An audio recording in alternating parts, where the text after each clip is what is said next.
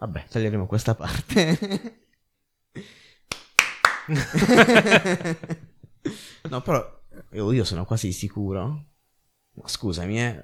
Lo voglio. Tim Robbins. Aspettiamo fino a domani a mezzogiorno. Altrimenti? Altrimenti? Eh, eh, altrimenti... eh, altrimenti... Ci streamiamo! Benvenuti e bentornati all'undicesima puntata di Altrimenti ci streamiamo. no, ero curioso di vedere. Cioè di sentire come. come viene. Volevi fare una cosa ASMR? Sì, cioè nel senso, ero curioso di vedere come veniva ASMR. Dai, proviamoci al 3. Streamiamo. Perché, no, non eh, perché non sapevo se partire con altrimenti. Vabbè, facciamo che ci proviamo per bene la prossima volta. Vabbè. Ciao Cosmo, innanzitutto. Che cosa, Ciao a te e ciao al nostro pubblico. che cosa stiamo facendo qui oggi? Ecco, eh, in questo momento stiamo registrando, come dicevi tu, la nostra undicesima puntata, cercando però un incipit giusto per la puntata, appunto. Sì, perché questa è una delle poche volte in cui stavamo trovando un po' difficile riallacciarci a qualcosa, diciamo, Anche un perché aneddoto. non avevamo un aneddoto effettivo nostro, qualcosa che ci è veramente successo legato a questa cosa qui. In quanto tendenzialmente siamo persone che tendono a non fare quello che andremo a, diciamo, a spiegare più a avanti. spiegare. E quindi stavamo cercando spunto nel- nell'internet, nel, nel web. Ed Abbiamo- è venuto in soccorso il eh, mai troppo ringraziato social network Quora. Che non conoscevo, non sapevo. Davvero? Esiste, no, ti giuro. No, io sì.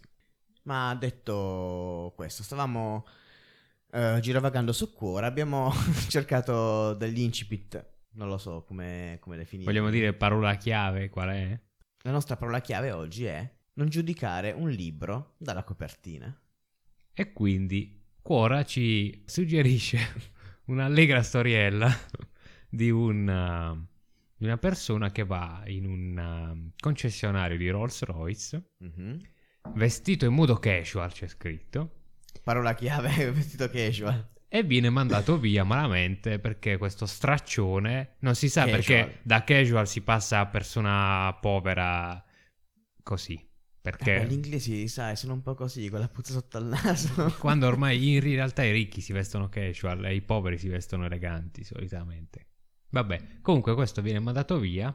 Ah, era indiano, sottolineiamo, c'è Anche, anche, questa è un'altra parola chiave. del Questo era razzismo. indiano, vestito casual, di conseguenza associazione povero. E quindi, eh, però che succede? Che arriva una telefonata repentinamente allo showroom di queste Rolls Royce dicendo eh, che quello che era venuto nel, nel vostro negozio quella mattina era non, niente di meno che il Maharaja di Alwar. E quindi grande, grande sdegno, grande... eh, come, di, È una come figo di dire? Volevo dirlo in parole meno povere, meno casual. Meno casual. Comunque, poi il Maharaja torna in pompa magna, forse anche con gli elefanti, non sappiamo. E Compra. compra. rosso, capochino. compra quante Rolls Royce? Sei. Per farne che alla fine? Per usarle per raccogliere l'immondizia. Voi ditemi che, che eh, insegnamento traete da questa storia. Eh, la morale è, è che la morale è che non l'abbiamo capita. Poi un'altra, un altro simpatico aneddoto. È una ragazza praticamente... Allora, ci è apparsa innanzitutto questa ragazza, questa modella, molto bella, completamente tatuata, capelli colorati, Sì. piercing, eccetera, eccetera. Potremmo dire una modella di Suicide Girls praticamente. Quel tipo lì. Che però non eh, fermatevi all'apparenza di questa modella alternativa strafiga. è un chirurgo ortopedico. e sotto c'è la foto della festa di laurea, a parte al lavoro con eh, altri dottori, e la laurea con i capelli blu e i tatuaggi, però la laurea in medicina. E poi un'altra foto in costume. Anche da qui, che cosa vogliamo imparare? Forse qua il messaggio un po' di più arriva, ok, però è anche molto banale. Sì, anche secondo me. Comunque, tutto questo excursus di... Tutto questo tentativo fallito malamente di fare un'introduzione degna. Perché fondamentalmente quest'oggi vorremmo parlare di cinque film, ovviamente ad esempio del fenomeno, Mhm. che hanno dei titoli tradotti Non proprio benissimo. Esatto. E quindi è il caso eh, in cui la traduzione, tra molte virgolette, in italiano dei titoli originali ha portato forse, almeno per quanto mi riguarda, per quanto ci riguarda, a un po' di sminuire l'effettiva... Assolutamente. Cioè, quante volte vi è capitato di leggere il titolo di un film e associarlo magari a un genere? Per poi rivederlo per caso, addirittura per sbaglio a distanza di tempo e dire ma guarda che perla mi sono perso, mannaggia. Ma infatti io per questo motivo non sono uno degli, di quelli integralisti che i film vanno visti nella lingua originale in cui vengono girati, perché per me mm, sì, è vero se lo si vuole apprezzare anche in originale, però. Ma sui titoli preferirei, guarda, che li lasciassero tutti in originale, perché tanto ormai che senso ha tradurre il titolo? E beh, qui apriamo una, una questione molto molto particolare. Vabbè, ne parleremo Nel corso. sì, Sì, nel sì, corso dell'episodio. E quindi bando alle ciance. E partiamo con la prima posizione. Volevate sapere il nome della modella? non ve lo diremo. Numero 1.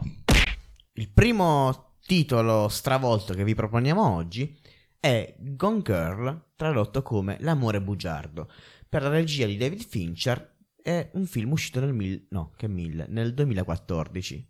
Adattamento cinematografico dell'omonimo romanzo, tradotto anch'esso male, del 2012, Non ci Scritto. facciamo mancare niente. Scritto da Gillian Flynn, che ha curato anche la sceneggiatura del film. Praticamente già da prima di uscire Prima dell'uscita. eh, il romanzo, già si era pensato di farne un film, quindi fu subito coinvolto lo scrittore. Per questo film c'è un cast composto da Ben Affleck, da Ru- Rosamund Pike Rosamund, ma che, ma che nome è? E Rosamunda. Rosamunda in italiano. Eh. Come, come suona strano. Vedi, questo è tradotto bene. via.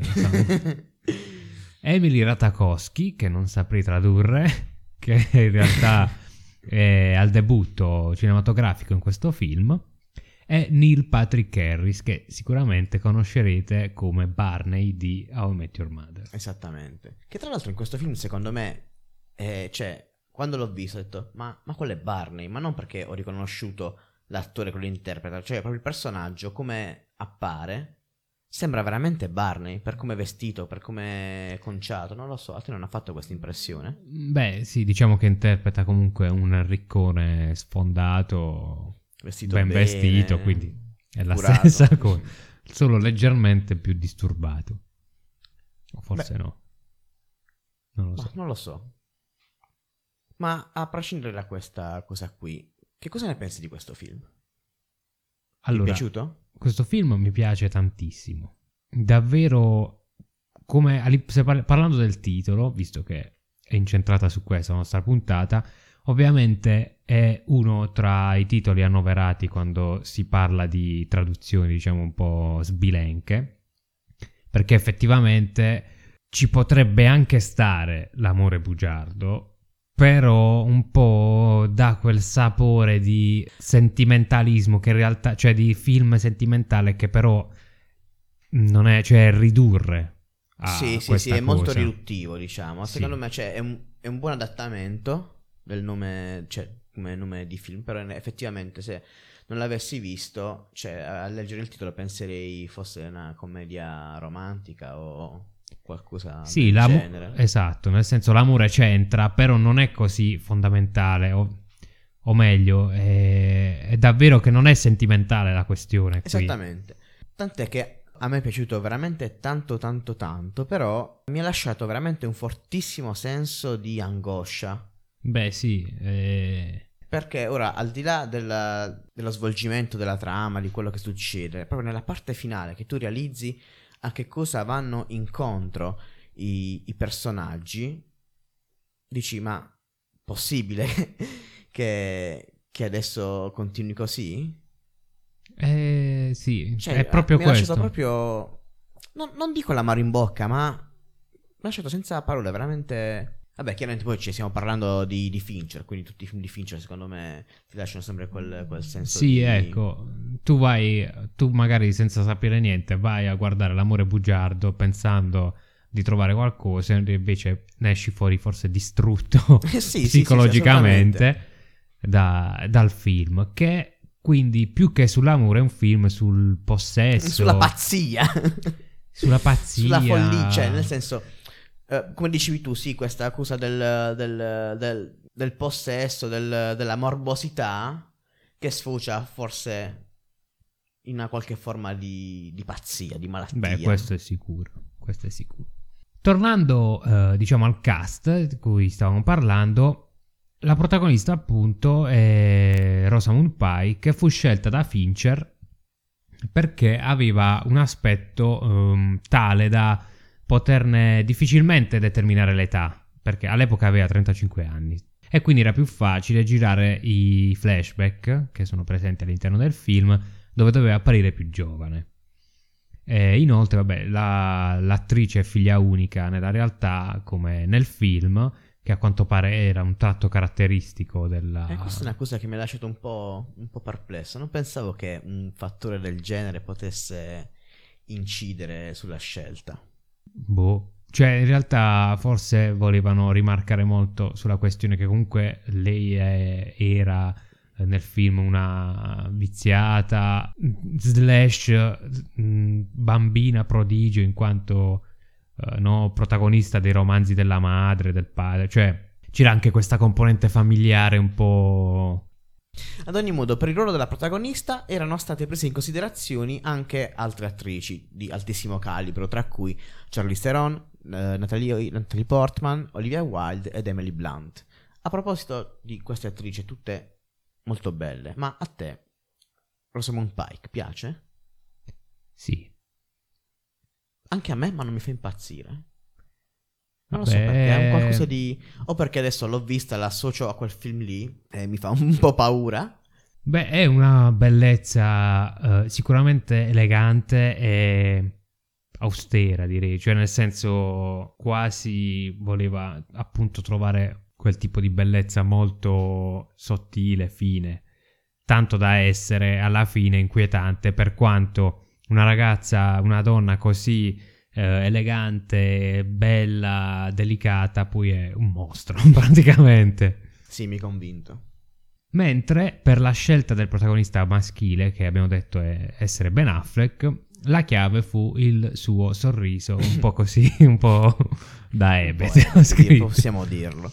Praticamente per la scelta degli attori, a quanto pare Fincher è solito cercare su Google Immagini le foto degli attori che gli interessano e vedere se un po' eh, nella fisionomia, nelle pose eh, delle foto trova compatibilità con eh, quello che lui ha immaginato per i suoi protagonisti, no? Per Ben Affleck a quanto pare fu la chiave un, eh, una foto con un particolare, cioè diverse foto con questo sorriso che poi è eh, fondamentale per una scena del film, quella vicino Sì, al cartellone sì, sì, della scomparsa, che poi è molto criticata. Ora immagina Fincher mentre cerca su Google attori famosi che sorridono e si imbatte nella fotografia di Ben Affleck e dice ah guarda che sorriso da stronzo preso. Magari dopo aver visto boh, Rowan Atkinson. sì. Parlando un po' di budget sono stati spesi 60 milioni di dollari e ne hanno incassati 368 beh direi che è stato sì, un un bel successo. successo Sì, sì, sì. successone. Anche se in realtà, cioè, l'ho scop- io l'ho scoperto da poco. Questo film è uscito ormai 6-7 anni fa, 8. 8 anni fa, e io l'ho scoperto relativamente da poco. Io... Andasti eh, al cinema a vederlo? No, forse no, però l'ho visto poco dopo. Parlando un pochino della trama, Nick Dunn, il protagonista, è il proprietario di un locale, di un bar che si chiama, indovina un po', il bar. The Bar. Gen- geniale. Geniale, come ho fatto a non pensarci anch'io. Eh, il ristorante del film è ora un ristorante nella vita reale e si trova proprio dove, è stato, dove sono state fatte le riprese per il film, in Missouri. Sempre parlando di, di Ben Affleck, in una scena del film eh, lui si trova in aeroporto e mm, diciamo vuole nascondere il volto perché inizia a diventare anche un personaggio famoso suo malgrado, no? E indossa un cappellino da baseball un po' per nascondersi. Fincher, eh, a quanto pare, chiese a Ben Affleck di indossare un berretto dei New York Yankees perché il protagonista è originario New di New York, eh, diciamo, il personaggio. Ma l'attore, che è un orgogliosissimo tifoso dei Red Sox perché è di Di Boston, Boston, sì, sì. eh, si rifiutò e bloccarono le riprese non per una mattinata, quattro giorni. Cioè, che cosa curiosa. Questa cosa è- mi sembra veramente una cosa super, super italiana. Infatti, Tipo quando chiedi, che ne so, di mettere una maglia di calcio che non è quella tua del cuore. tipo Alessandro Siani con la maglia della Juve. Esat- esattamente, proprio una roba del genere. Comunque alla fine si sono accordati e ha indossato un cappello dei Mets, che a quanto pare un po' meno odiati da, da Boston e quindi... sì, è come se a Siani le avessero fatto mettere la maglia del Torino. Beh, sarebbe stato più accettabile in Sì. effetti. Pur di partecipare al film, a quanto pare Ben Affleck, che ci teneva particolarmente, posticipò le riprese di un film che era diretto proprio da lui, La, La legge della notte, della notte. L'hai mai visto? Mm, no, credo di no. Tu? Non so di che cosa stiamo parlando. Perfetto, neanch'io. Quindi posticipò l'uscita nel 2016. Beh, comunque stiamo parlando di, di Fincher, non abbiamo speso tante parole per il regista, però diciamo che è, è un mostro sacro di, di Hollywood. Certo, certo. Cioè, basti pensare a pellicole come Seven, eh, Fight Club, Zodiac, insomma. Caspita, infatti. Inoltre in Gone Girl, eh, proprio perché cercò in tutti i modi di infilarlo nei suoi impegni, Ben Affleck, si vede che eh, il suo fi- fisico un po' fluttua tra essere più magro, più atletico e muscolosissimo. Perché tra l'altro nel frattempo era... si stava preparando scelto, sì, sì, sì. eh, fisicamente per interpretare eh, Batman. Il tanto amato slash odiato Batman. È amato? Io sen- sapevo Ah, solo senti, odiato. Secondo me è molto diviso il pubblico perché, cioè, fisicamente rincarna perfettamente Bruce Wayne e anche come, come prestanza fisica nel- con il costume. Però, boh, forse come prova attoriale, tutto sommato, non è poi stato convincentissimo. Vabbè, non l'ho mai visto. Ma come? L'hai visto in, in Justice League? Sì, non ho visto Batman vs Superman. Che Ah, a quanto ok, pare ok. fa veramente schifo. Però. Sì, sì, nettamente. Ultima curiosità su questo film, quella vecchia volpe di Ben Affleck. David Fincher ingaggiò Emily Ratajkowski, wow, l'ho detto bene, su consiglio proprio di Ben Affleck. Fincher ammise di non aver mai sentito il suo nome prima, eh, prima che lo proponesse Ben Affleck. E infatti Ben Affleck gli disse vatti a guardare il video di Robert Tiki, eh, Blurred Lines, e poi dimmi un po' che cosa, Cosa ne pensi. pensi? E tutti sappiamo in quel video come appare Emily Ratajkowski e forse è stata la chiave di volta per la scelta. No, comunque, a parte gli scherzi, non so se sai tra l'altro le ultime rivelazioni di, di lei a proposito di quel video che l'ha lanciata sicuramente con- nello Star System, però a quanto pare Robin Tiki, diciamo, non è che fosse stato proprio questo galantuomo. Questo gran signore. Sì. Comunque, vabbè, tant'è che il suo debutto cinematografico è anche dovuto al suo corpo Al suo visto aspetto. in Blurred Lines. Che altro da aggiungere su questo film molto intenso, direi? Sì, sì. Ma nient'altro credo. E possiamo quindi? andare avanti con la posizione. Numero 2. Alla seconda posizione della nostra top 5 di quest'oggi abbiamo un film. Stavi aspettando che lo dicessi, vero? sì. E beh, nonostante siamo arrivati all'undicesimo episodio, mi vedo costretto a ripetere che è top 5. Oggi è tutto Sì, oggi è ASMR. tutto SMR. Troviamo questo film eh, dal titolo tradotto Belli e Dannati, titolo originale My Own Private Idaho. Eh, Perché? Boh. eh, non lo so, ma però aspetta, aspetta, cerchiamo di contestualizzare. Ma come l'avresti tradotto? Cioè, tradotto letteralmente, che cosa avviene? Eh, my Own Private... Il mio Personale, Idaho. che esatto. sarebbe un posto, un luogo. È il luogo di nascita del protagonista. Che vuol dire? Mi È sento il- come... è il suo- È il suo luogo di appartenenza dove lui va ogni volta che... Diciamo, come Carlo Verdone in Biancrosso e Verdone. In che senso? senso? Ogni volta che diciamo eh, parte con la mente cerca di ritornare nel suo home private. Ma a prescindere da ciò, ci sarà un motivo per il quale io dico non traduciamo i maledetti titoli. sì, forse è il caso di dire che a volte non hanno bisogno di essere tradotti. Eh, Ma questo- più che altro per, per non perdere di senso. Sì, ma anche per non fuorviare, perché in questo caso abbiamo Belli e Dannati, che dimmi tu se non è... poteva essere interpretato da... The Rock. Sì, o Daniele Interrante e Costantino Vitagliano. Ma dai, hai fatto una cosa proprio... Com'è che si chiamava quel film? Troppo belli. Cioè, Troppo qual è la belli. differenza tra belli e dannati e troppo belli? Nessuna. che magari dannati ti aspetti che alla fine qualcuno muoia. Sì, vabbè, allora, comunque è un po'... cioè, ci sta. Perché comunque sono effettivamente... Si parla di ragazzi abbastanza... Sì, turbe giovanili sì, comunque. dannati perché hanno disagio, sì, problemi. sì, sì, sì, Però sì. è anche in questo caso abbastanza... Beh, fuorviante, sì, sì, è, è- è proprio netto. Comunque, questo film di Gus Van Sant del 1991.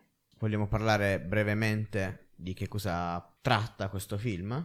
Sì, Ok, lo dico io. vai. Questo film parla eh, della vita di due amici interpretati da Keanu Reeves e il eh, mai troppo compianto River Phoenix. Avete visto alla fine l'abbiamo nominato così tante volte che siamo riusciti a infilarlo anche in, In un in- film. in un episodio. Eh sì. Questi due ragazzi Di vivono strada, di diciamo. strada, fanno una vita praticamente uguale, simile, seppure per motivi alla radice diversi. C'è Keanu Reeves che vive per strada e si prostituisce con uomini e donne perché non vuole ricalcare le orme del padre, non vuole riconoscersi in quello che il padre ha costruito, mentre abbiamo River Phoenix che si trova a fare la stessa identica cosa perché eh, purtroppo è, è un poveraccio, è nato praticamente per caso, per È sbaglio, solo al è solo mondo. non ha nessuno e si ritrova a fare quella vita non per scelta, ma eh, per eh, perché non si sa, Situazione. per situazioni. Questo è grosso modo l'incipit eh, del film. A te è piaciuto? Mm, sì, è sicuramente un, uh, un bel film, intenso. uh, Secondo me è molto intenso, molto profondo, però purtroppo io ho avuto l'impressione che sembra che debba partire da un momento all'altro, però salvo poi, cioè, no- non partire mai. Sì, vabbè, è molto, è molto Gas Van Sant, molto introspettivo. Sì, bravo, introspettivo è proprio l'aggettivo giusto. A proposito dei personaggi, magari vogliamo dire che tra l'altro la chiave del racconto è anche che, cioè la chiave, uno degli aspetti è che il protagonista, mh, interpretato da River Phoenix, ha la narcolessia. Soffre di narcolessia. Praticamente si addormenta ogni qualvolta è in una situazione eh, stressante, no? E quindi non solo questo ragazzo è solo e... eh, C'ha pure i problemi. sì, esattamente. E trova il conforto appunto in, nel suo amico Scott, interpretato da Keanu Reeves, che comunque è praticamente come un fratello maggiore. Il film ha anche vinto dei premi, nonostante sia un film indipendente, anzi ha vinto tre Independent Spirit Awards nel 92 uno per il miglior attore per eh, River Phoenix, miglior sceneggiatura e miglior colonna sonora. Ha anche vinto la Coppa Volpi al eh, Festival di Venezia, sempre per River Phoenix. E che dire, Questo film mi ha colpito do- molto anche dopo averlo visto, perché cercando curiosità, aneddoti su questo film, mi sono imbattuto in questa curiosità. Praticamente tutto il film, che è, è molto teatrale, è basato su dei- delle opere di Shakespeare. Precisamente è influenzato da Enrico IV ed Enrico V. Specialmente per quanto riguarda il personaggio di Keanu Reeves, come anticipavamo prima, tutto il suo percorso esistenziale è alimentato dal rifiuto di seguire le orme paterne. Sì, comunque hanno i tratti dei personaggi shakespeariani, comunque del dramma, della teatrale, ecco. Eh, anche il personaggio di Bob, che è un po' il padrino di tutti questi ragazzi di strada, che è interpretato da William Richard. Tra l'altro è anche un personaggio molto teatrale, proprio Vero, come vero. messa in scena. E tra l'altro cita anche appunto l'opera di Enrico IV con una frase che We have heard the chimes at midnight. Che Cioè, proprio a scanso di equivoci, proprio ti sta dicendo, ehi guarda che questo è Shakespeare. Esatto, tra l'altro nell'opera questa battuta viene pronunciata da personaggio che si chiama Falstaff, che è anche la marca della birra bevuta da Keanu Reeves proprio in quelle scene. È, un- è quasi Un una rimando, citazione... Sì, molto tarantiniano, Sì. se, se vogliamo. È proprio una cosa che mi aspetto da, da un film Tarantino. Cercando qualche altra curiosità un po' più così leggera, per esempio c'è una sequenza molto... Molto simpatica, Sì. molto- nella quale ci sono tutta una serie di riviste per adulti su cu- sulle cui copertine ci sono degli attori che interagiscono tra di loro. All'epoca la computer grafica costava ancora tantissimo, quindi per poter realizzare questa scena hanno inquadrato una alla volta tutti gli attori che hanno fatto la loro parte per poi rincollarli con la post-produzione. Sì, fa- ricreando la copertina del giornale, la rivista, con un, uno schermo in plexigas Uno schermo praticamente. plexiglass, eh, sì. È una, una trovata interessante. Interessante, sì, senza la CGI, che adesso effettivamente se ci pensi fare una scena del genere che ci vuole, niente. Fai un green screen e fai quello Eh che sì, vuoi. fai tutto quello che vuoi, vero? Ah, ecco. Siamo arrivati sempre nel solito momento della puntata in cui citiamo un avvenimento dei Simpson. Anche se questa volta più che citarli noi, sono loro che vengono in nostro aiuto. Infatti, stranamente, questa volta sono i Simpson a essere inseriti all'interno di un film. Praticamente eh, Phoenix era particolarmente. era un grande fan dei Simpson. E volle inserire in qualche modo lo show nel, nel film. E c'è una scena, infatti, dove Mike, il suo personaggio, guarda un episodio in particolare che è Treehouse of Horror, uno speciale di Speciale di Halloween Halloween. Della terza stagione e si sbellica dalle risate tra l'altro guardandolo a quanto pare comunque Matt Groening il creatore dei Simpson che è originario di Portland concesse gratuitamente l'estratto del- dell'episodio Che bella cosa. Durante il periodo delle riprese, Gus Van Sant ospitò nella sua casa di Portland River Phoenix, Keanu Reeves, Flea e Michael Parker. Però lo, spile- lo stile di vita di- de- degli ospiti, fatto di sesso, droga e rock and roll, fece sì che il regista abbandonò la propria casa e cercò alloggio da un amico. Cioè, tu immagina che tu stai facendo il favore a questi di ospitarli durante il periodo delle riprese. ti distruggono Eh. la casa e si costretto ad andare tu, proprietario di casa, da un'altra parte. Effettivamente Keanu Reeves me lo vedo abbastanza tranquillo ma Flea e River Phoenix anni 90 penso che Eh sì, ci abbiano dato veramente dentro. Eh, Tra l'altro pensavo anche che siamo soliti citare sempre eh, Bruce Willis e Brad Pitt. Aspetta, chi è l'altro che citiamo sempre? Flea Eh sì, volevo arrivare proprio a questo. Praticamente è la quarta volta che, che citiamo... Sì, ha fatto Flea. tanti piccoli ruoli in tanti bei film, effettivamente, che abbiamo inserito Di un fatto po' forse dappertutto. è l'attore più citato nel nostro Forse sì. Immagino tra 13 anni, quando saremo super famosi, ci saranno degli youtuber che faranno dei video che si chiamano Le 10 cose che non sai, se altrimenti ci streamiamo. Numero 2, sai che l'attore che dominano più spesso è figlio di Red Chili Peppers? Che immaginazione. sì. Anzi, le 100 cose che non sai, alla... Aspetta, come si chiamava quello che faceva quelle classifiche? Hills. No. Feels.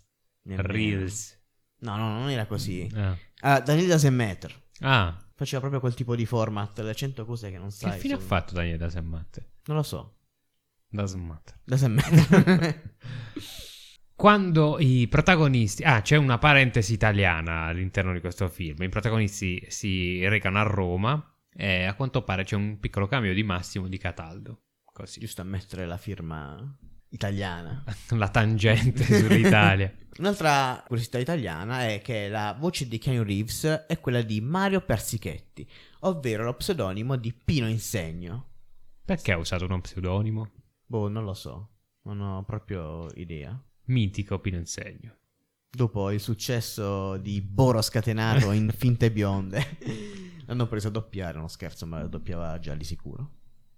Comunque, come è solito fare, Gas Van Sant comunque fa delle ricerche per eh, i suoi film, comunque va a fare... entra proprio nelle situazioni che poi vuole andare a descrivere. E infatti i personaggi di Mike e Scott sono ispirati a due ragazzi che si chiamano proprio Mike e Scott, che erano dei ragazzi di strada conosciuti da Gas Van Sant proprio durante la, la scrittura del film. E il vero Mike appare in un Fa un cameo, cameo, sì, sì. in una scena del film. Il Stessa person- cosa anche per il personaggio di Sì. Bob, che era effettivamente uno spacciatore di Portland, conosciuto da tutti quanti in strada, cioè chi era dell'ambiente sapeva che era lo spacciatore. Cos'altro dire di questo titolo? Traducetelo meglio. Andiamo avanti. Numero 3. Oggi, eh, la terza voce della nostra consueta lista, troviamo un film a cui sono veramente tantissimo legato.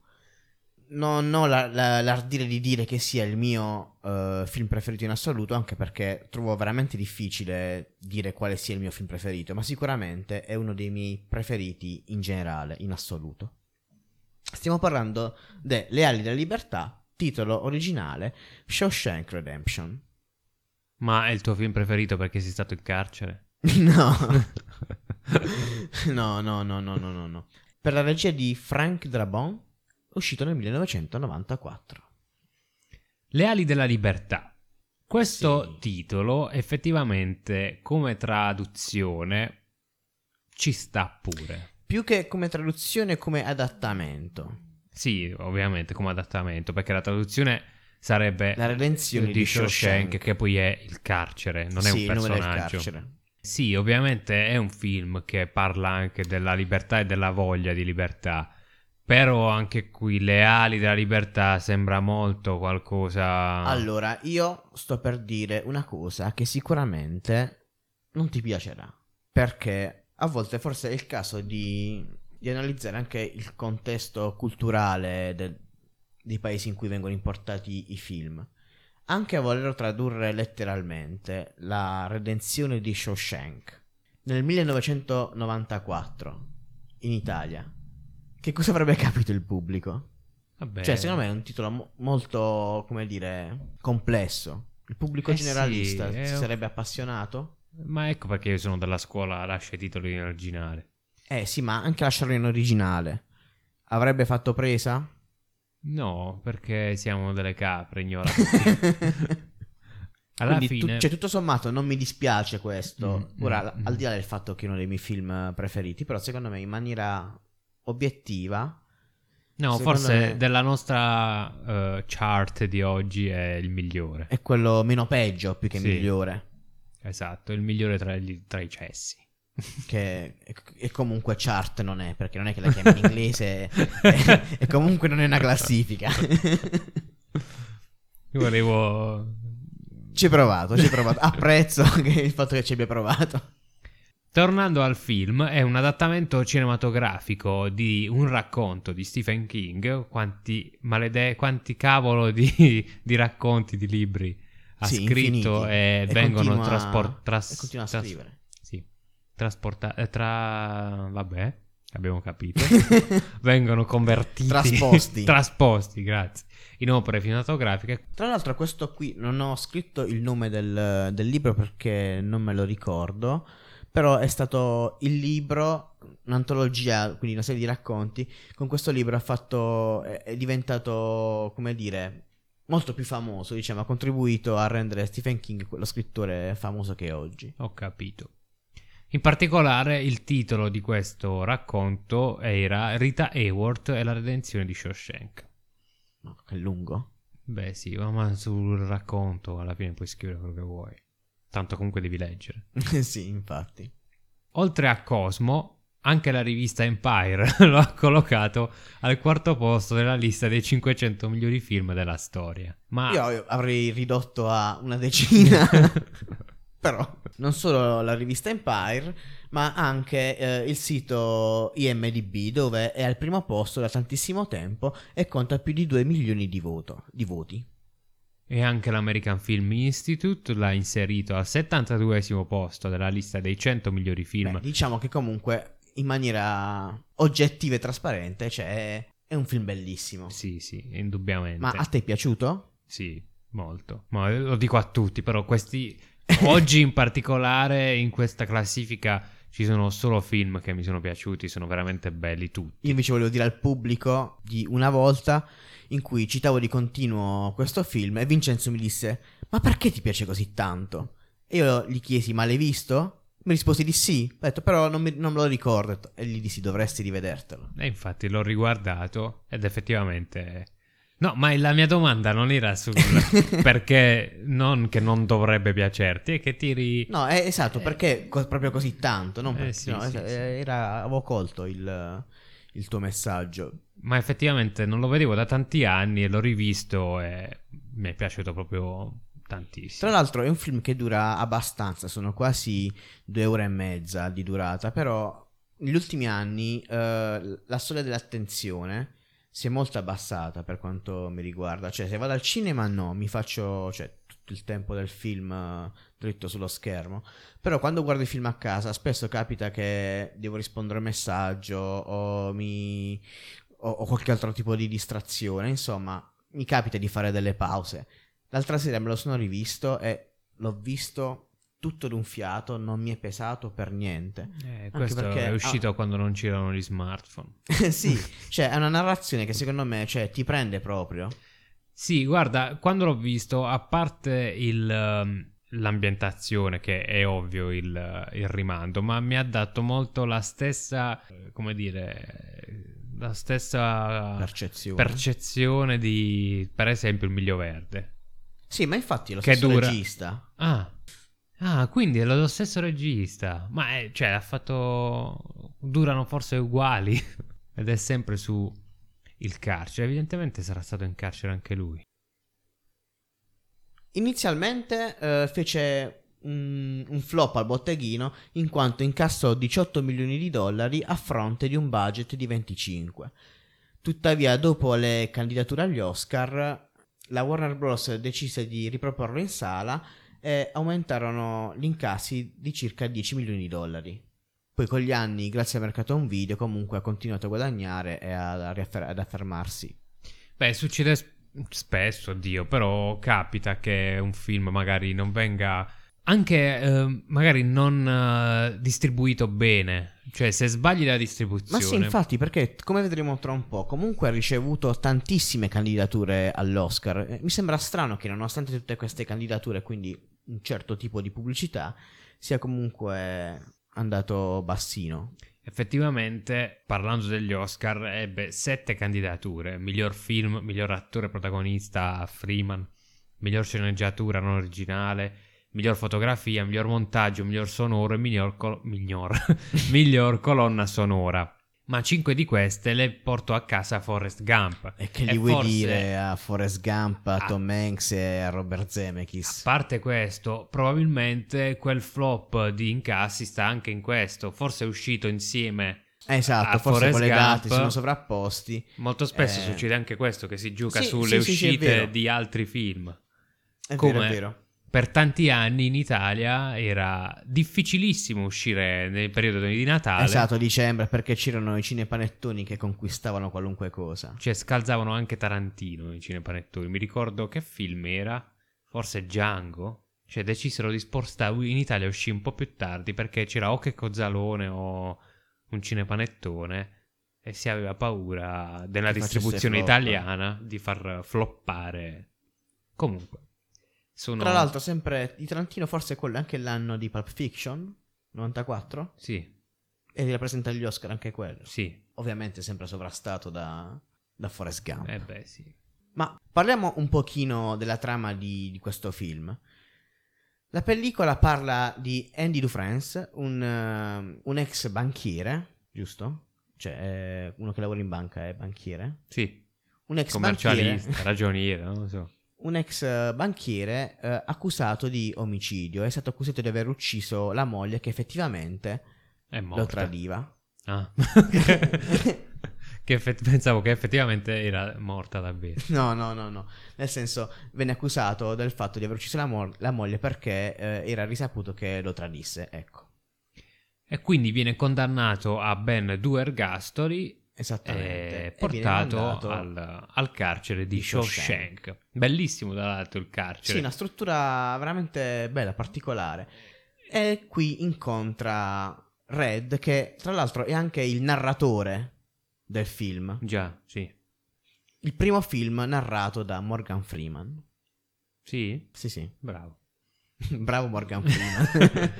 A proposito del carcere, comunque, eh, perché è bello, effettivamente era un carcere che però era in disuso, quindi fu- furono girate le scene all'interno e poi doveva essere abbattuto a quanto Sì, sì, pare, sì, ma doveva poi essere si demolito. scelse di non demolirlo ed è diventato un eh, museo. Sì, sì, ho letto che le autorità locali hanno fatto questo museo dove ripercorrono tutte le, le fasi e le scene del film. Vabbè, e poi quindi eh, si parla appunto della, della sua condizione di prigionia nel carcere, ovviamente, eh, di come cerca di instaurare una normalità all'interno di...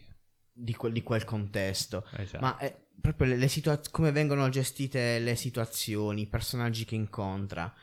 Per esempio, la scena che più mi, ha- mi è rimasta impressa da quando l'ho visto la prima volta che ero bambino è quella di Brooks, il, ehm, il simpatico anziano bibliotecario, che gli chiede il verme per darlo all'uccellino. Forse è lì che è nata la mia passione per... eh, I vermi. No, per i volatili. Il merlo, no, che cos'era? Un corvo. Sì, era un, un piccolo corvo che poi si vede che cresce ed ha un ruolo, diciamo, abbastanza importante per il personaggio. Vero, vero, vero. E poi, vabbè, eh, il film va avanti, non vogliamo raccontarlo No, no, tutto, non vogliamo raccontarvi ovviamente. tutto perché, cioè, passerei ore a parlare di questo film e del motivo per cui mi ha praticamente stregato. Però andiamo avanti con le nostre curiosità. A quanto pare piacque anche moltissimo ai suoi interpreti, soprattutto a Morgan Freeman, che nonostante gli innumerevoli ruoli in altrettanti eh, film iconici, ha sempre dichiarato che Le ali della libertà è uno dei è il suo preferito dei film a cui ha ha citato. partecipato. Ehm, e anche, pensate un po', Stephen King ha detto che forse potrebbe essere uno dei titoli meglio adattati della sua collezione, delle, delle sue opere, ecco. A proposito di Stephen King, qui c'è una curiosità che ho riportato, ma che forse non ho ben capito, non ho ben interpretato.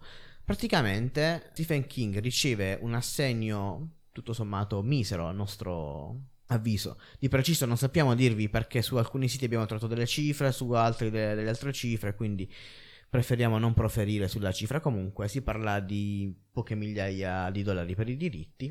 Decide di non incassare l'assegno e a distanza di anni, dopo che il film ebbe tantissimo successo, decide di mandare al regista l'assegno incorniciato con una simpatica dedica che recitava Tieni in caso dovessero servire per la cauzione. Ora, io mi domando, era un gesto simpatico o una provocazione, visto la cifra esigua?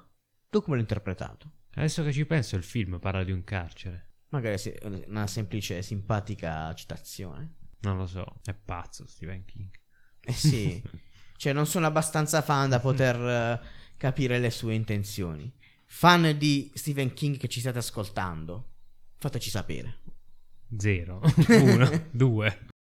A proposito sempre di Morgan Freeman, per il personaggio di Red andato a Morgan Freeman vennero presi in considerazione tanti attori di alto livello, però bianchi. Clint Eastwood, Harrison Ford, Paul Newman e Robert Redford. E perché? Perché in realtà nel racconto di Stephen King il personaggio di Red era un irlandese di mezza età con i capelli rossi. Ecco perché, anche questo. ecco perché Red. Poi però è Sì, rimasto anche Red. poi nel, nel film c'è una scena in cui gli chiede il protagonista ma, ma perché ti chiami Red? E lui gli risponde, Morgan Freeman risponde forse per via dei miei capelli rossi. Eh, fa la battuta. Fa questa battuta che cioè, non, si capiva o non si capiva, adesso ha, ha un senso. E le foto segnaletiche che si vedono all'interno del film del giovane Red raffigurano in realtà il figlio di Morgan Freeman, Alfon- Al- eh, Al forno. Alfonso Freeman.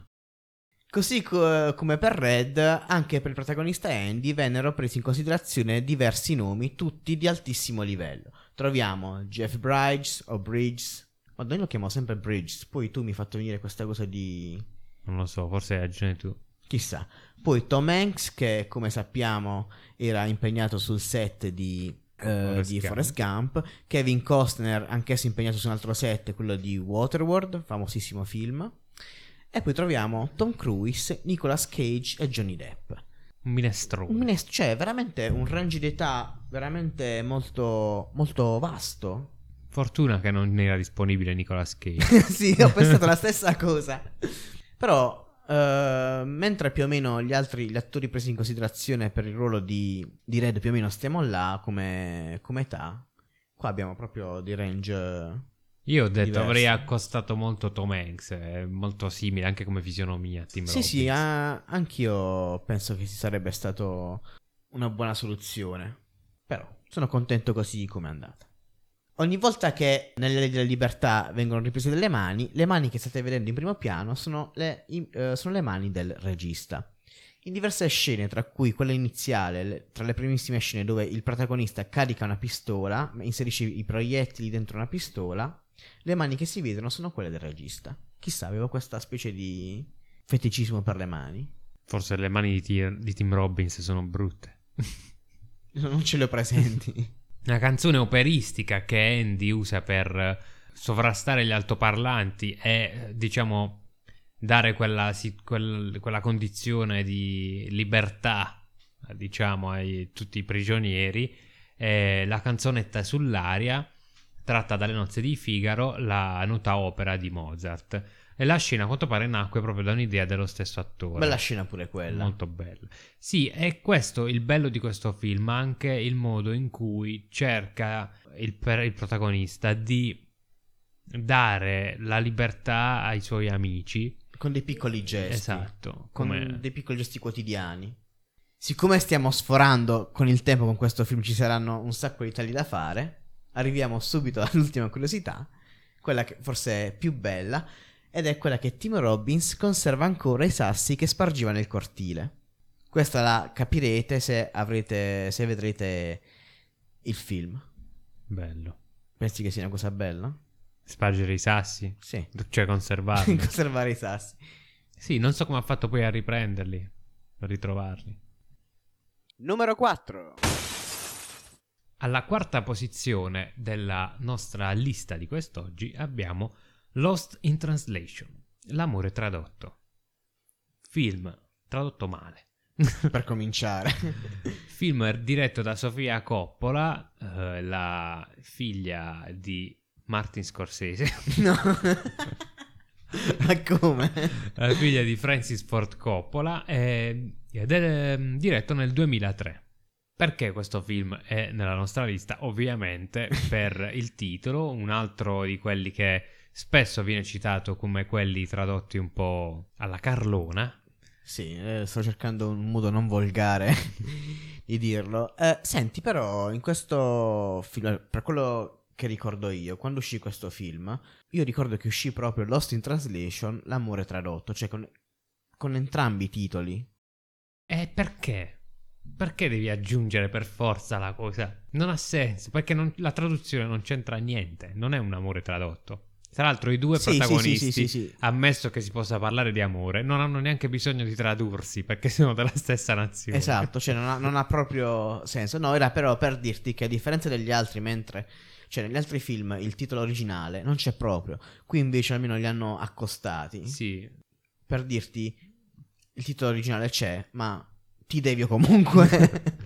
Sì, perché diciamo che l'amore, anche qui mettere per forza l'amore nel titolo per rimchiamare sempre un tipo di pubblico da commedia romantica, quando... che poi in effetti è. S- sì, eh, anche sicuramente, però mm, è più un film anche sulla solitudine, sul sentirsi persi in un posto al quale non si appartiene. Sì, e quindi Lost in translation.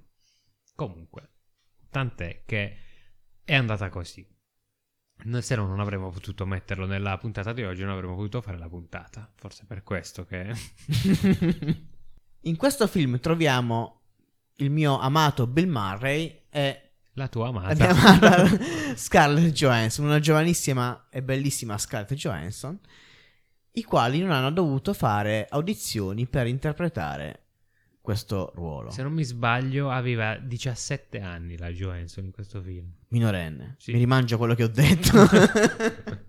Il, il film, mh, appunto, è ambientato in Giappone, eh, in particolare. In realtà si vede un po' tutta la città di Tokyo, in un hotel che praticamente li- eh, ha dato l'ispirazione alla regista che ha scritto il film dopo un periodo eh, abbastanza lungo passato a Tokyo, in particolare per la promozione del suo film precedente che era Il giardino delle vergini suicide. tu l'hai visto? No, mi manca questo film, veramente. Anche a me. Ed è stata proprio, appunto, si è persa in, eh, in questo hotel e in Tokyo, nel senso di essere abbagliata dalla bellezza eh, Sì, degli, infatti, degli cioè, ambienti. Quella cosa ha colpito tantissimo anche me. quel- tutte quelle riprese proprio su Tokyo e roba da, da farti girare la testa. Mi ha, mi ha colpito molto, mi è Eh, piaciuto io- un sacco. Io penso che sia anche questo un po' il senso, perché sei sicuramente attratto da questa città, da questo hotel così bello, così, però ti senti anche perso perché sei in un- una parte del mondo completamente diversa. Eh, a parte anche eh, fondamentale la questione del jet lag, perché non dormono mai i protagonisti. Sì. Perché non si riescono mai ad adattare al jet lag. E anche questo un po' ti manda in, eh, In paranoia. in sfasamento. In particolare l'hotel è il Park Yacht, non saprei come pronunciarlo meglio, che la Coppola voleva a tutti i costi come set del film e Era rimasta molto colpito dalla bellezza di questo hotel, il suo design. Da... tanto ha insistito che alla fine gli concessero di girare all'interno soltanto però nelle ore notturne. Ed effettivamente, se noti, sono sempre... Di sera. Anche quando c'è una scena in particolare, quando nuota in piscina la Scarlett, in realtà è- non è buio, ma quasi, e poi dice che deve uscire la, la sera dello stesso giorno, Vero, ma sì, è già sì, la sì, sera dello stesso giorno. Comunque, questa ambientazione un po', un po' notturna, ecco. Sofia Coppola ha scritto il film pensando a Murray. Ha detto che non ce l'avrebbe mai fatta senza di lui. Cioè, si era fissato, voleva a tutti i costi Bill Murray. E alla fine lo ha avuto dopo un giro di, di chiamate, di persone interpellate. Tra questi ha chiesto aiuto al regista Wes Anderson, con il quale aveva già fatto due film. Murray ehm, ha chiesto anche allo sceneggiatore Mitch Glazer, Un amico comune. sì, un amico comune. E E anche, anche, aspetta, chi, chi altro? Ah, ad Al Pacino chiese pure perché vivevano nella stessa città in quel periodo, sia lui che Bill Murray. sarà stato a Los Angeles, banalmente, Sì. dove abitano tutti... Tutti gli attori famosi. E insomma, alla fine c'è riuscita. Eh, A quanto pare, senza neanche un provino, Bill Murray ha detto sì perché non poteva deluderla. Io questa cosa non l'ho capita. E perché tanto l'ha cercata? L'ha cercato? E cioè, tanto gli ha rotto le palle che cioè, adesso Va bene. non è che... Sophie. Non volevo fare brutta figura. Beh, ci sta. Come ragionamento, dico. Il film fu un successo al botteghino, incassò ben 120 milioni di dollari con un budget di soli 4. cioè ha, ha sbancato. E infatti io mi ricordo che fu un super successo. Sì, sì. Tu lo vedesti al cinema? No, 2004. Eh, che, eh beh, avevi 15 anni, potevi anche andare al cinema nel 2004. sì, ma non, non l'ho visto. non bazzicavi ancora. No, vabbè, poi comunque no. Oltre ad aver incassato tantissimi soldi, agli Oscar ha vinto il premio come migliore sceneggiatura originale, ovviamente Sofia Coppola, e ben tre nomination per miglior film, eh, miglior eh, regia e miglior attore protagonista Bill Murray. Sì, effettivamente, se vogliamo parlare un po' del film e della trama più che altro, eh, il, il protagonista appunto è Bill Murray con una coprotagonista femminile che è la Johansson e sono due persone totalmente diverse. Diverse forse. ed estranee al mondo che stavano vivendo in quel preciso momento. Sì, tutte e due in crisi per motivi diversi e eh, a un punto diverso della loro vita sentimentale, perché Bill Murray ovviamente interpreta un uomo eh, Avanti con maturo, l'età, già con una famiglia, Sposato, con figli, famiglia, sì, sì, sì. che è un attore che è in viaggio a New York per fare delle... No, a Tokyo. Eh, a Tokyo, scusami. per fare uno spot pubblicitario. Mentre lei è una novella sposina da un paio di anni ed è a- accompagna a Tokyo suo marito che è un fotografo È lì per lavoro. e quindi eh, Lei però comunque della sua vita non sa ancora che cosa fare. sì, e vivono tutte e due questa solitudine quasi forzata.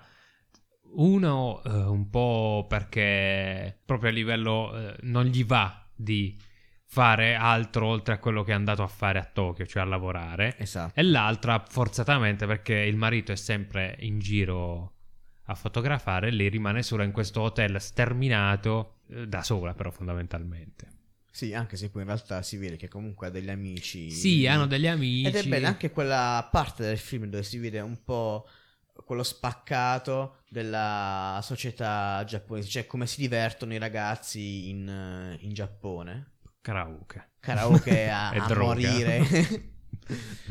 no, ma la scena del, del karaoke che sono in quella stanza con, Assurdo. con, eh, tutti i vetri, cioè eh, da fuori si vede tutto quanto come dai sfogo alla tua voglia di, di cantare. Bellissimo. Sei mai stato in Giappone? No, purtroppo. Ci vorresti andare? Sì. Anch'io, cioè nel senso non ci sono stato, ci vorrei tanto andare. È una cosa che, cioè, penso da tanto tempo, ma prima o poi penso che lo farò. Anche per la tua passione per il sushi, immagino. no. Anche perché non ho una passione per il sushi. so, volevo dire la tua passione per gli anime. Ah, sì, no, non ho una passione per gli anime. Volevo dire la tua passione per i manga. Neanche que- no, sto scherzando, ti sto prendendo in giro. La tua passione per eh, gli tsunami. Veniamo a qualche mm, curiosità sul film. Nel finale c'è una scena dove eh, i due protagonisti si parlano, ma non si sente quello che dicono. Neanche la regista e gli addetti ai lavori sanno che cosa si sono detti perché rispetto alle distanze dove si trovavano non, non riuscivano a sentire. Sì, e- Quindi- e non era neanche scritta la parte. Esatto, era una roba interpretata al momento, improvvisata. E a quanto pare anche a Bill Marley è stato chiesto più volte che cosa si fossero detti e lui non ha mai voluto rivelarlo. Forse Sembra una lasciare- roba super romantica. Magari si sono detti una serie di parolacce. Vogliamo pensare che si siano detti qualcosa di romantico. sì, sì, sì. Oppure tipo, ma che mangiamo dopo le riprese? C'ho una fame. Durante la pubblicità eh, per la quale sta lavorando appunto il personaggio di Bill Murray, che è Whiskey Santory, c'è questa scena che è molto divertente in cui lui ha a che fare con il direttore artistico giapponese che parla solo esclusivamente giapponese. e gli viene, tra l'altro è una cosa che hanno anche citato ultimamente i Kashmir. Ah, non sì? so se hai sentito la puntata. Forse non l'ho ancora sentita. del, del fatto che dicevano un milione di parole in giapponese e poi la traduzione era semplicemente guarda di lato. Ah, sì, sì, sì, sì. Eh, comunque, per appunto mh, davvero rendere la confusione del- dell'attore, in realtà eh, non sapeva davvero quello che gli stavano dicendo di fare in quella scena. È stata una, una scelta. Sì, una sì. scelta studiata. Una scelta della. Coppola per... eh, della Coppola, del cappello. Cappello. di Sofia Coppola proprio per mantenere realistica la sua, lo spaesamento di- dell'attore. Beh, ha funzionato perché è una scena. Molto divertente, Molto molto, di- divertente. molto bello. Cos'altro dire su questo titolo? A te è piaciuto? Tantissimo. Eh, c'è tanto romanticismo in questo, in questo film, ma c'è che va ben oltre la storia d'amore. È difficile da, da spiegare. Non è smielato, Non è- sicuramente. esatto, non è smielato. Però c'è tanto romanticismo. Io lo, lo consiglio davvero tanto. A tutti i- i romantici. sì. Andiamo avanti. Numero 5. Cominciamo ad avviarci verso la conclusione di questa puntata No. parlando del titolo dei titoli tradotti male. Come avrete sicuramente già intuito, se mi lasci ti cancello. Titolo originale Eternal Sunshine Eternal Sunshine of the Spotless Mind per la regia di Michael Gore. Michael Gore, eh, ciao, ormai ho, ho- ho disimparato a parlare. regia di Michael Gondry, è uscito nel 2004.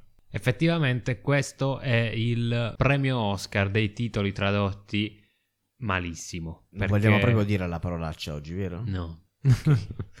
perché? Perché? Perché a parte che questo davvero per me ha influito, per anni ho pensato che Anch'io. fosse una cacchio di commedia di Adam Sandler. Idem, idem, davvero. Eh, io l'ho scoperto da grande. Per poi guardarlo fa. e capire che non era così. Perché come fai? È vero che il, il titolo originale è molto complicato perché la traduzione Sì, letterale sì, sì. è L'eterno splendore della mente candida, che tra l'altro è tratto da una poesia. Però Eh, perché se mi lasci di cancelli? sì, cioè, pro- completamente senza senso. Cioè, per lo stesso motivo per cui l'ho snobbato per anni, alla stessa, alla stessa maniera ho deciso di recuperarlo proprio perché ho letto una valanga di critiche su questo aspetto del titolo. Oltre a sminuirlo, lo banalizza, quando in realtà è un film molto, ma Molto, molto, molto più profondo, profondo. a- assolutamente. Comunque, il, L'incipit del film, qual è? la classica Basta frase... porsi una domanda. È meglio aver amato e perso o non aver mai amato? Mi guardi come se stai... stessi per rispondermi? No, mi, fa cenno di no, ok. Sì, questa è la domanda alla base del film. Ma eh, il titolo italiano, che è stato fortemente criticato, cioè così tanto è stato criticato che alla fine in un video in DVD Quando è uscito in DVD il, il film. titolo, il film è uscito col titolo originale è scritto piccolino sotto, poi quello italiano. Ah, qua ti scappa un... Ma culo. Dai, proprio a dire... Ok, basta che la smettete di rompere le scatole. Cioè, ho avuto questa percezione. Beh, sì, era. In realtà ormai non potevano più toglierlo perché è registrato e hanno cercato di. di rimediare in qualche altra maniera. Ha ottenuto il premio Oscar per miglior sceneggiatura originale e candidatura come miglior attrice protagonista a Kate Winslet. Perché ricordiamo, nel cast ci sono Kate Winslet, appunto. Un Jim Carrey, grandissimo Jim Carrey. straordinario. Mi sembra uno dei primi ruoli drammatici. Sì, sì, sì, sì, sì, sì. E Mark Ruffalo, E Kristen Dunst. Kristen Dunst. Molto giovane, se non sbaglio. Giovanissimo. Era all'epoca di tutti quanti. Eh, Più o Sì, meno, più o sì. meno, sì. Ah, madonna, mi è venuto in mente un, um, un aneddoto personale su, su questa cosa. Praticamente, Su quando... No, no, no, proprio su questo film. Ah. Praticamente, quando ero ragazzino, andavo ancora a scuola, potevo fare tipo il terzo superiore.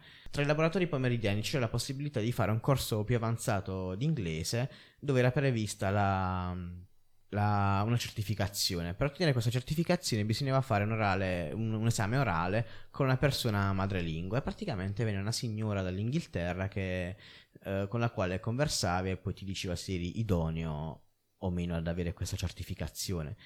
Io le parlai del mio attore preferito di all'epoca, che era, guarda un po', Jim Carrey. Jim Carrey. E praticamente eh, parlavo di tutti i film che mi erano piaciuti di più e del fatto che fosse particolarmente bravo nei, nei ruoli non drammatici. E lei mi incalzò e mi disse, eh ma perché non l'hai visto The Eternal Sunshine uh, of the Spotless Mind? E io rimasi lì in silenzio per dire, ma che cazzo mi stai dicendo? Ah, non ti disse perché non hai guardato If You Leave Me I Will Erase You. e comunque rimasi in silenzio, sì, no. Secco, no. No, preferisco Ace Ma Ventura. le promisi di recuperarlo, che poi alla fine l'ho fatto. Preferisco Ace Ventura quando apre la porta per far sentire che è insonorizzata. Mio Dio.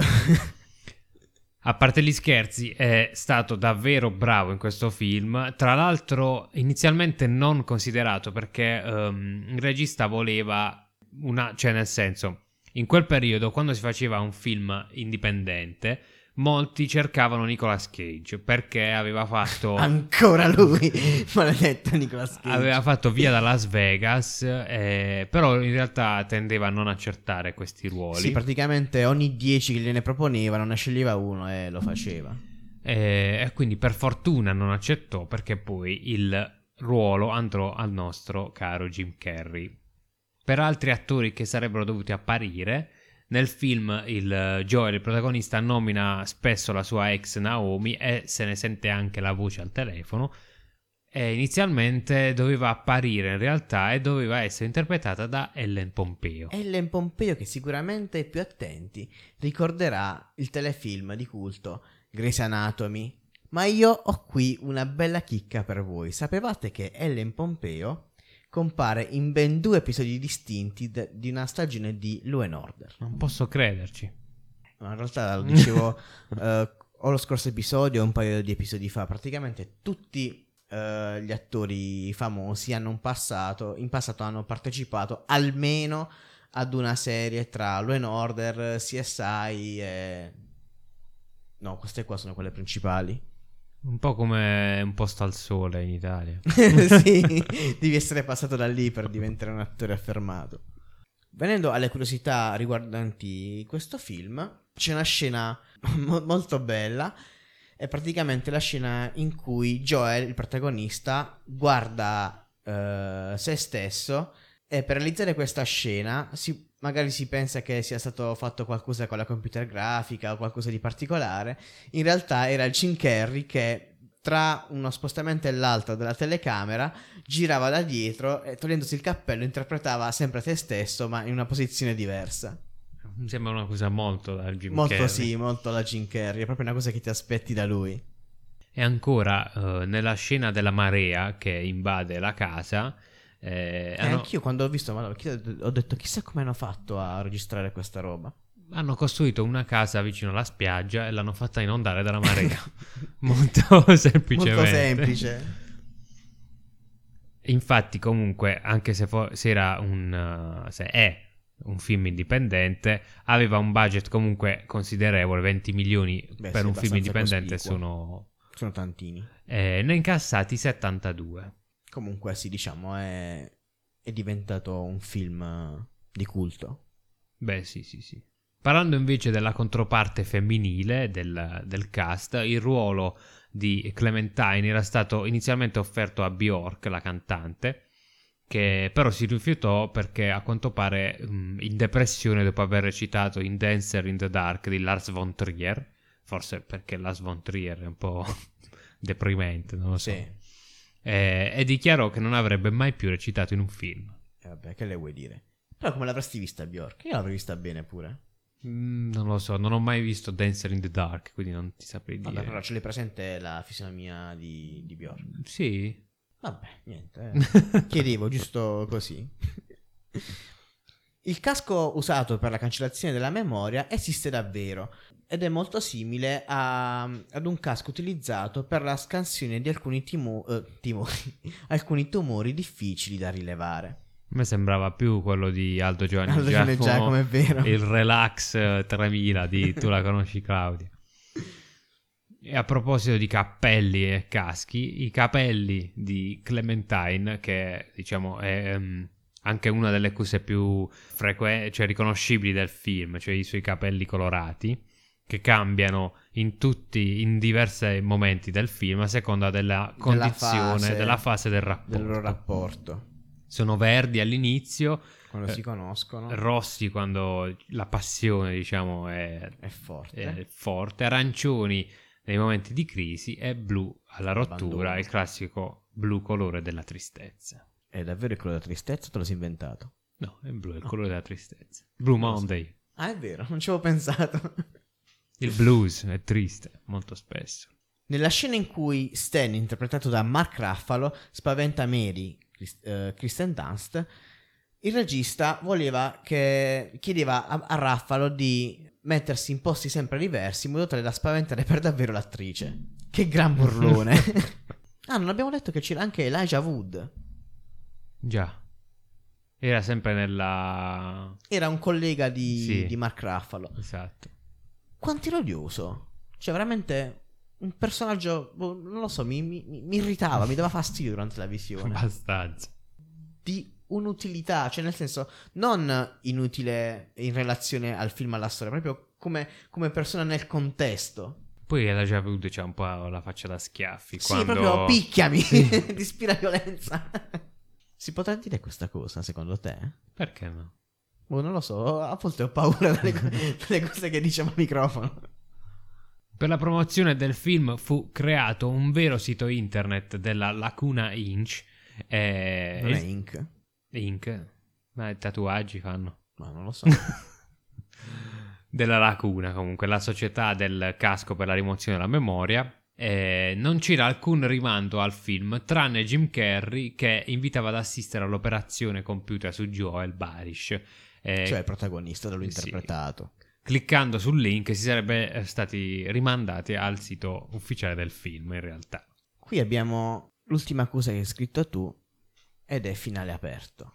Però ora sto facendo mente locale e mi sono accorto che non abbiamo parlato per niente della trama. Perché Quindi facciamolo adesso. È un po'. Sì, no, mi è venuto in mente prima, però è un po' È difficile. difficile e. Se uno È non ha mai troppo visto il spoilerante, film, sì, secondo me. Iper spoilerante. Diciamo soltanto che ci sono due. I due protagonisti che eh, ricorrono appunto alla cancellazione della memoria per dimenticarsi eh, della loro relazione. E basta. e, e basta. E da qui nasce il finale. Ho scritto finale aperto perché nei film a me piace molto quando non viene spiegato per forza tutto quello che succede, quello che succederà, ma lasciare ah, il finale così. A libera interpretazione. Eh, sì, anche io ho apprezzato molto questa scelta. E, e poi, comunque, ritornando alla questione fondamentale dell'incipit, cioè è meglio aver amato e perso, non aver amato mai. Secondo te è meglio aver amato e perso?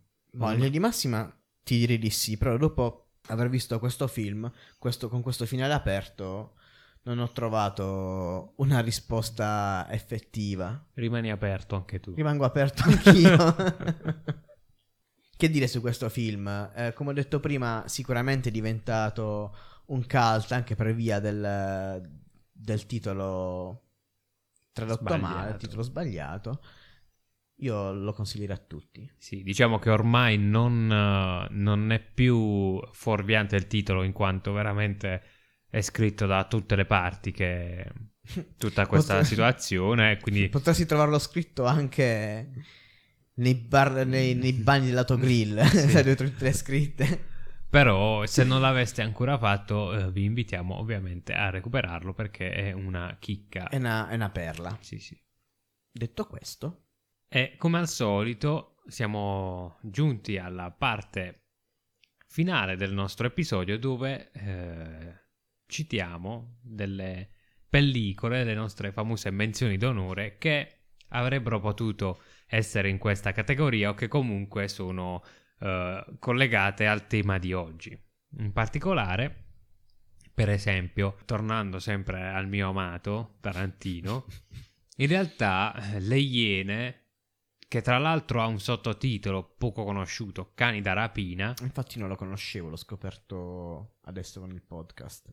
in realtà il titolo originale è Reservoir Dogs. Quindi Che Le tradotto? Iene non so da dove sono Eh. uscite.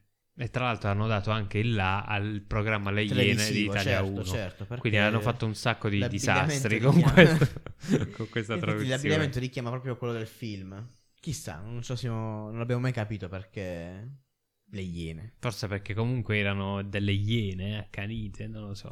Ma non saprei, ma cioè, eh, Reservoir Dogs, tradotto letteralmente. Non lo Eh, so, non mi ricordo che vuol dire reservoir. Sicuramente non è iene. No, Tra gli altri titoli che avrebbero potuto figurare nella nostra lista, sicuramente troviamo Pirati di Caraibi, in particolare il primo, che quando uscì era chiamato solamente La maledizione della prima luna, senza i pirati. senza i Pirati di Caraibi, mentre il titolo originale era Pirate of Caribbean, eh, eccetera, eccetera. Noi abbiamo usato come titolo principale soltanto il sottotitolo di quello originale. Mentre nel secondo e nel terzo capitolo e a seguire poi hanno preso la giusta direzione e hanno cominciato a chiamare i film Pirati dei Caraibi due punti sottotitolo. Tra l'altro sono scelte che di solito con la, con la Disney non si sbaglia perché mette mani anche a tutte le, le distribuzioni, diciamo, mondiali. Però, Non si spiega.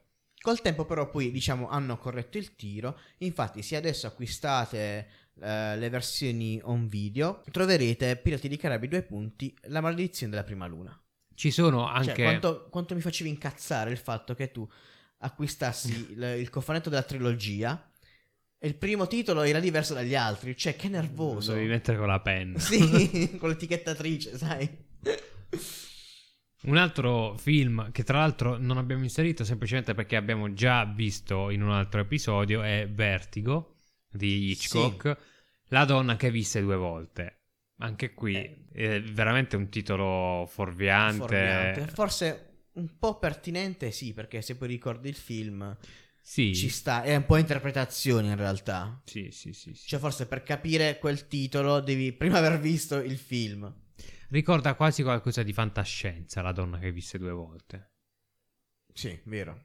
E poi una lista infinita di film del cacchio, Tremendi. commedie, tra le quali tipo Maya al college, e Io Tre ricordo uomini. ancora lo slogan. Mai al college, non ti laureare, continua a cazzeggiare. Mi è rimasto i- impresso. Che brutto messaggio poi che dai. Terribile. Per non parlare di uno che non ho mai visto, in realtà nessuno ha mai visto di questi, però Tre uomini e una pecora. Titolo originale A Few Best Men. che tradotto è alcuni testimoni. E di va bene. intesa. Ok. Cioè, Ma- perché? per cavalcare l'onda di tre uomini e una gamba, allora chiamiamolo tre uomini e una pecora. Non ha assolutamente alcun senso. Però da questo tipo di film, diciamo che... Vabbè, non ci sono tutte queste aspettative, dai, mettiamole in questi termini. Un altro titolo ah, di cui ho anche un piccolo aneddoto. Stiamo parlando di Superbad, scritto Sux Bad. 3 metri, tradotto come 3 metri sopra il pelo. Anche qui... Anche qui. Però ho scoperto che è diventato un cult. Ah sì? Sì, allora, praticamente l'altro giorno al lavoro un mio collega se n'è venuto con eh, la felpa di questo film che aveva acquistato non so in quale catena di abbigliamento. E io dicevo, madonna, io, io questo film non l'ho visto, ma l'ho già letto da qualche parte. Da qualche parte era praticamente quando abbiamo scritto la puntata. Comunque ho chiesto in giro, ma, ma tu l'hai visto? A quello che, a che aveva comprato la maglietta. E fa, no. Ah, vabbè. Chiedo a qualche altro collega, oh, nessuno l'aveva visto. Salvo uno che poi mi ha detto che mm, nonostante sia un film eh, commedia è diventato un fenomeno di culto eh, in America. Se non mi sbaglio c'è un giovanissimo Jonah Hill. C'è un giovanissimo. Jonah Hill, sì sì. Vabbè, però tre metri su per il pelo, sempre per cavalcare qualcosa che aveva avuto successo Abbiamo già prima. sentito in un'altra salsa però. Esatto. Poi ci sono gli esempi, eh, in realtà eh, dove l'Italia ha poche colpe, va dietro alla traduzione Sì, americana una situazione particolare. dei film di Bruce Lee, per esempio. Enter the Dragon. Stiamo parlando di Enter the Dragon, tradotto come i tre dell'operazione Drago. Quindi tu dicevi che già a priori c'era una, tras- una traduzione sbagliata dal cinese all'inglese. Beh, penso di sì. Ma in realtà quello che più mi perplime è il successivo Exit the Dragon, Enter the Tiger. Cioè, è una, è una via. un via vai di animali. Animali, di sì, sì, Uno scambio. Io non lo so se in Cina si chiamava veramente Exit Non the saprei Dragon. dirti. Però tornando un attimo a Enter the Dragon, cioè tu come lo tradurresti? Letteralmente. L'arrivo del dragone? Ma adesso che me l'hai detto sì. L'entrata? Cioè, l'apparizione, non lo so. Fatto sta che se andate su Google Translate e scrivete eh, nella casella inglese Enter the Dragon, nella casella dell'italiano apparirà il 3 dell'operazione Dragon. Eh beh, sì. Perché Cioè lo rileva proprio come film. è ormai non ti dà la traduzione, titoli... non c'è modo di avere la traduzione letterale. Perché forse è veramente orribile. En- entra il drago, è come esco il cane. sì, sarà una roba del genere. entra il drago che devo portare il cane fuori. A questo punto la nostra lista è terminata. Ancora una volta fateci sapere voi se conoscete altri titoli, come diciamo dalle nostre parti, stroppiati. e tradotti male. Vi invitiamo a segnalarcelo da tutte le, su tutte le nostre coordinate che vogliamo ricordare essere Instagram, Eh. Spotify, Spotify, YouTube YouTube eh, e basta per il momento. e vi invitiamo a recuperare se non l'avete fatto gli episodi passati e, E a tenervi pronti perché il prossimo episodio è il nostro grande season finale. alla prossima puntata. Ciao.